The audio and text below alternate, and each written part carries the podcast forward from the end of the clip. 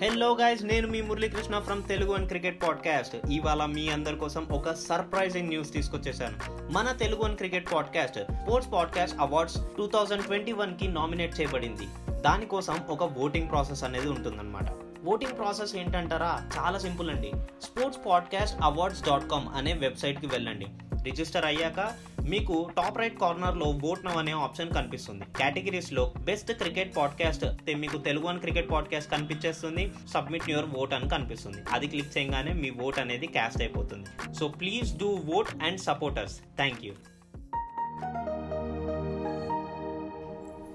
మార్కండే పురాణంలో దత్త చరిత్రలో భాగంగా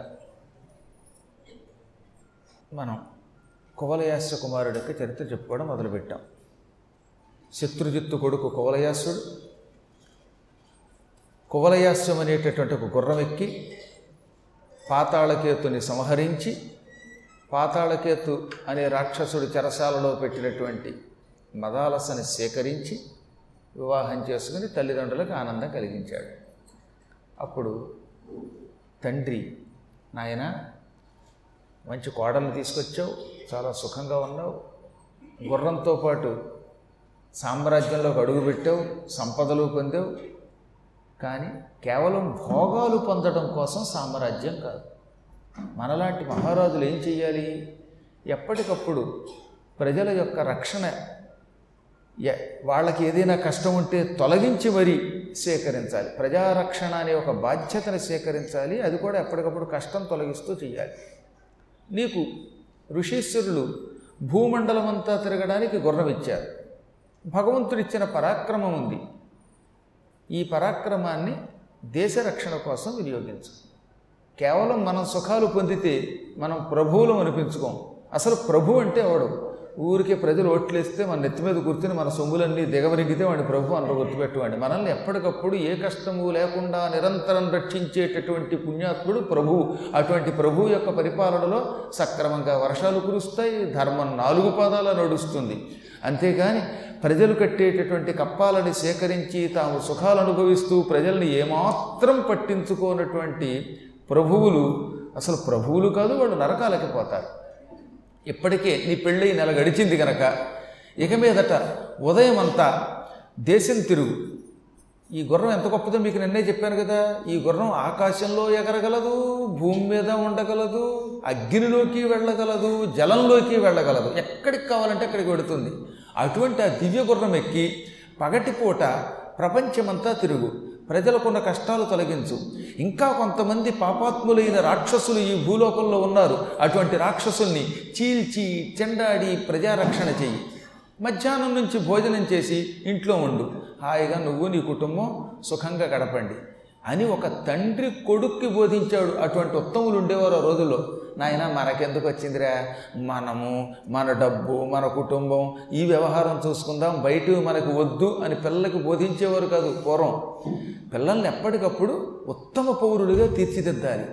అటువంటి తల్లిదండ్రులు తల్లిదండ్రులు ఆ రోజుల్లో మహారాజులు పిల్లలకి అన్ని రకాలుగాను కూడా దేశరక్షణ ప్రజారక్షణ అనే కర్తవ్యాన్ని బోధించేవారు. అందుకని రాముడు లాంటి మహారాజులు, ఈ కువలయాసుడు లాంటి మహారాజులు, ధర్మరాజు లాంటి మహారాజులు తయారయ్యారు. ఇప్పుడు ఈ కువలయాసుడు తండ్రి, నువ్వు చెప్పినట్టే చేస్తాను, ప్రతిరోజు సూర్యోదయం నుంచి మధ్యాహ్నం వరకు ప్రజారక్షణ కోసం దేశమంతా తిరుగుతానన్నాడు. భగవంతుడు ఇచ్చిన గుర్రం ఎక్కాడు, అంతా తిరిగేవాడు.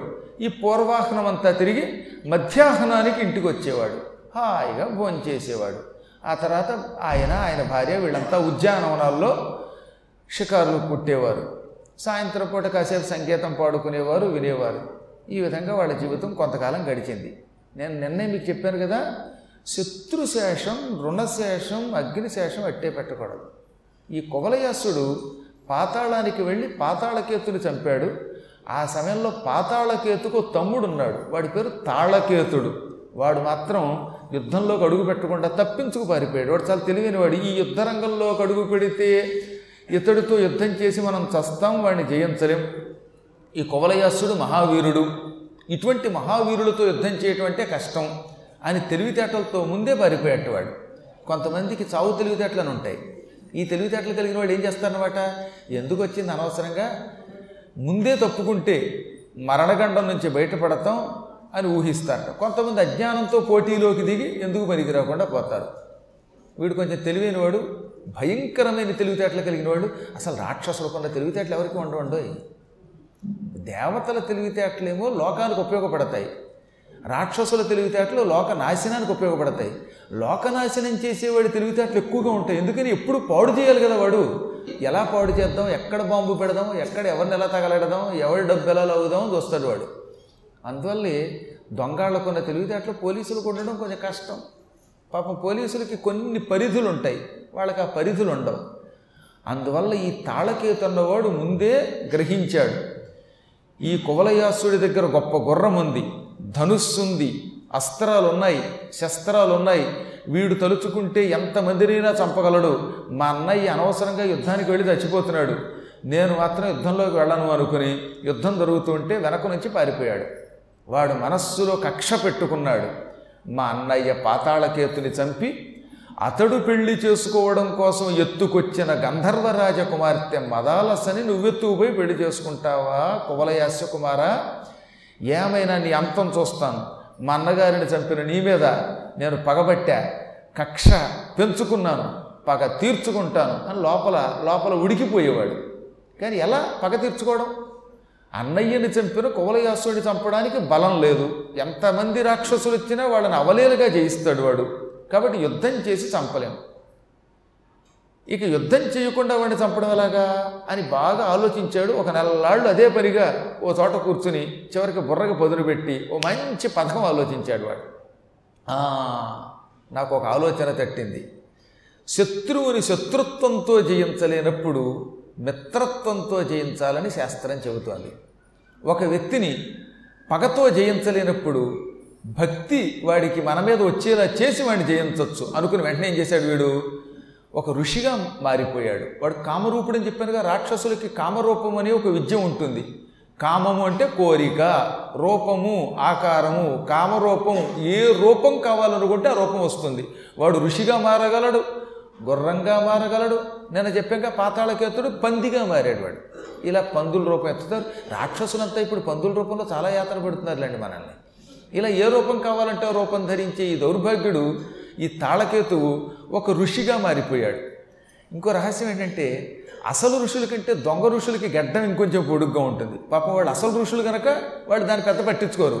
ఈ వేషాలు వేసేవాడు ఏం చేస్తారనమాట, ఎంత గడ్డం తగిలించుకుంటాడు, ఆ గడ్డం పొడుగ్గా పెట్టుకుంటాడు.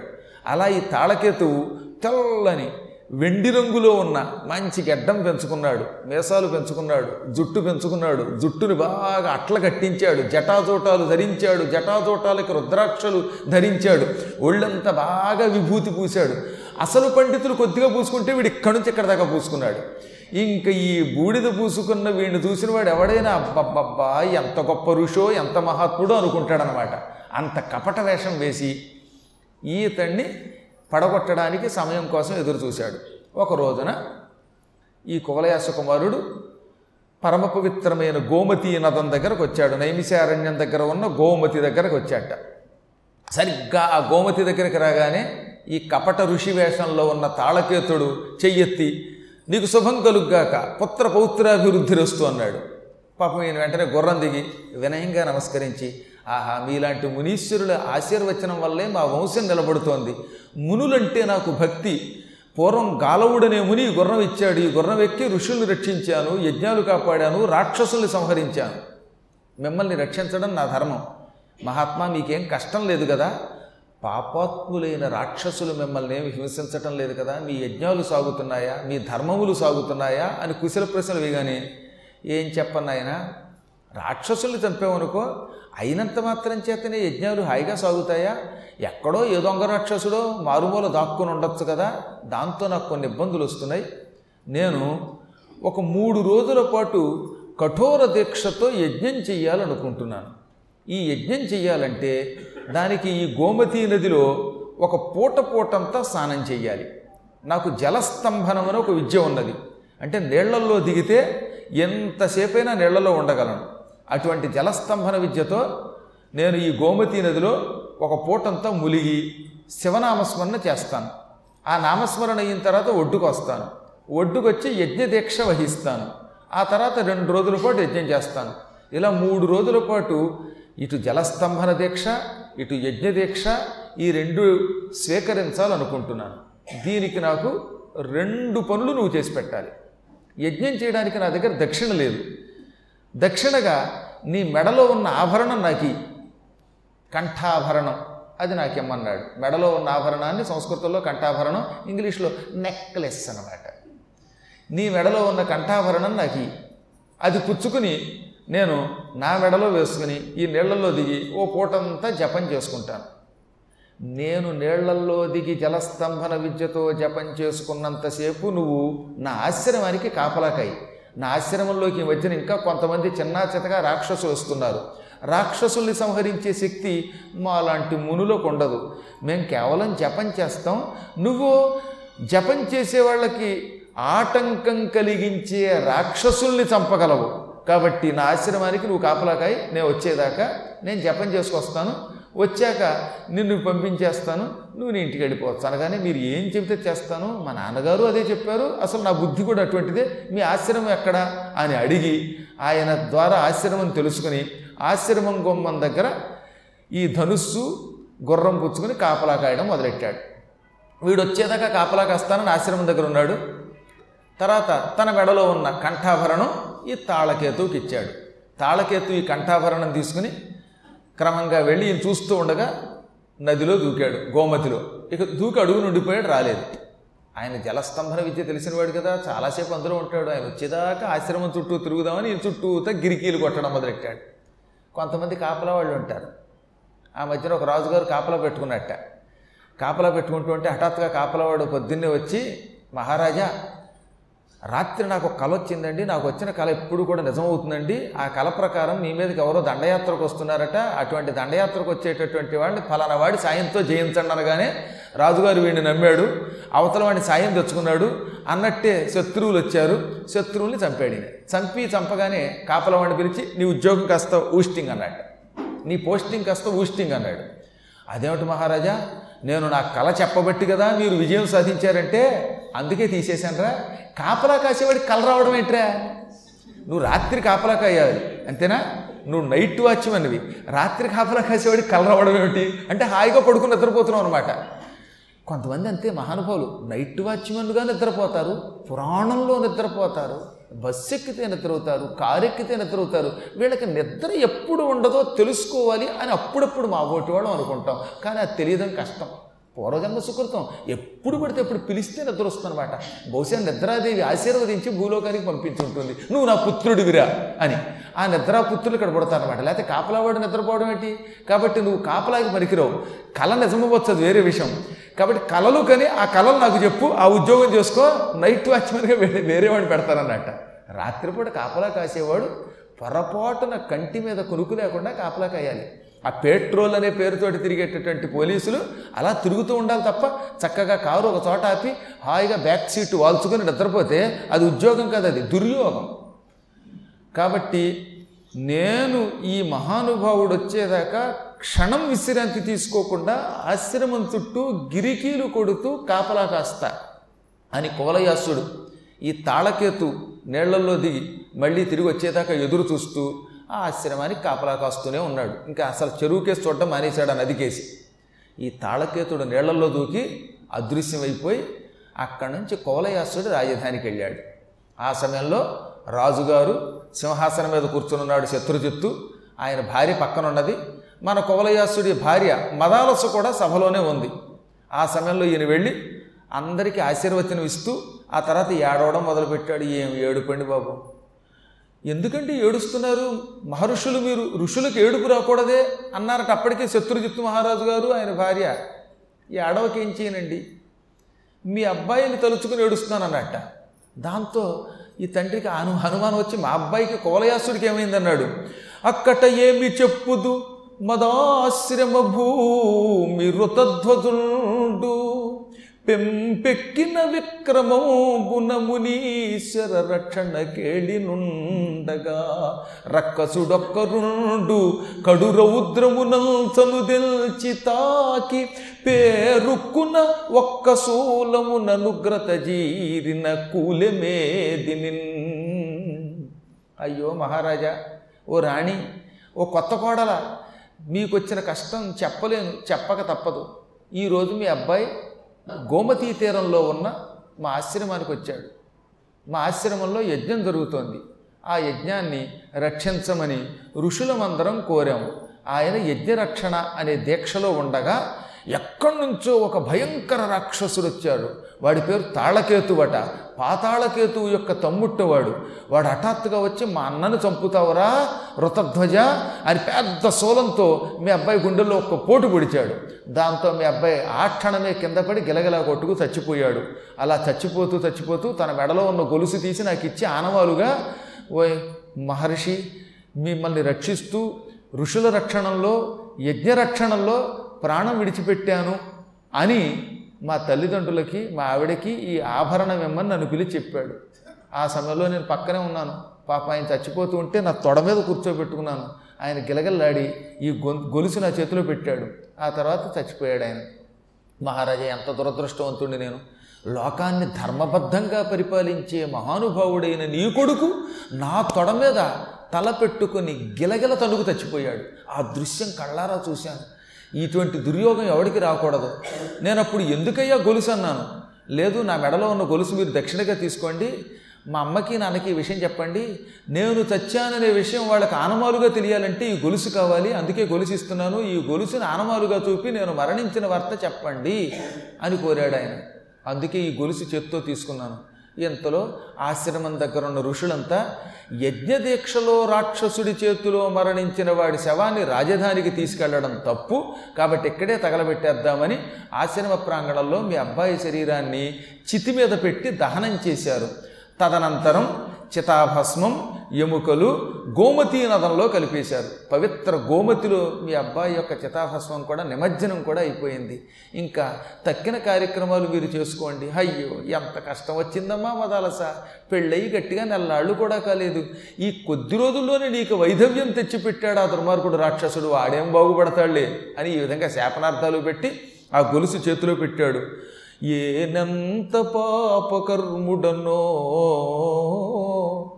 నా ముందరన ఎంతయును వనరింపంగా నాకు చూడవలసిన మానిని ఇంకేది తగవు నడుపుముదాని.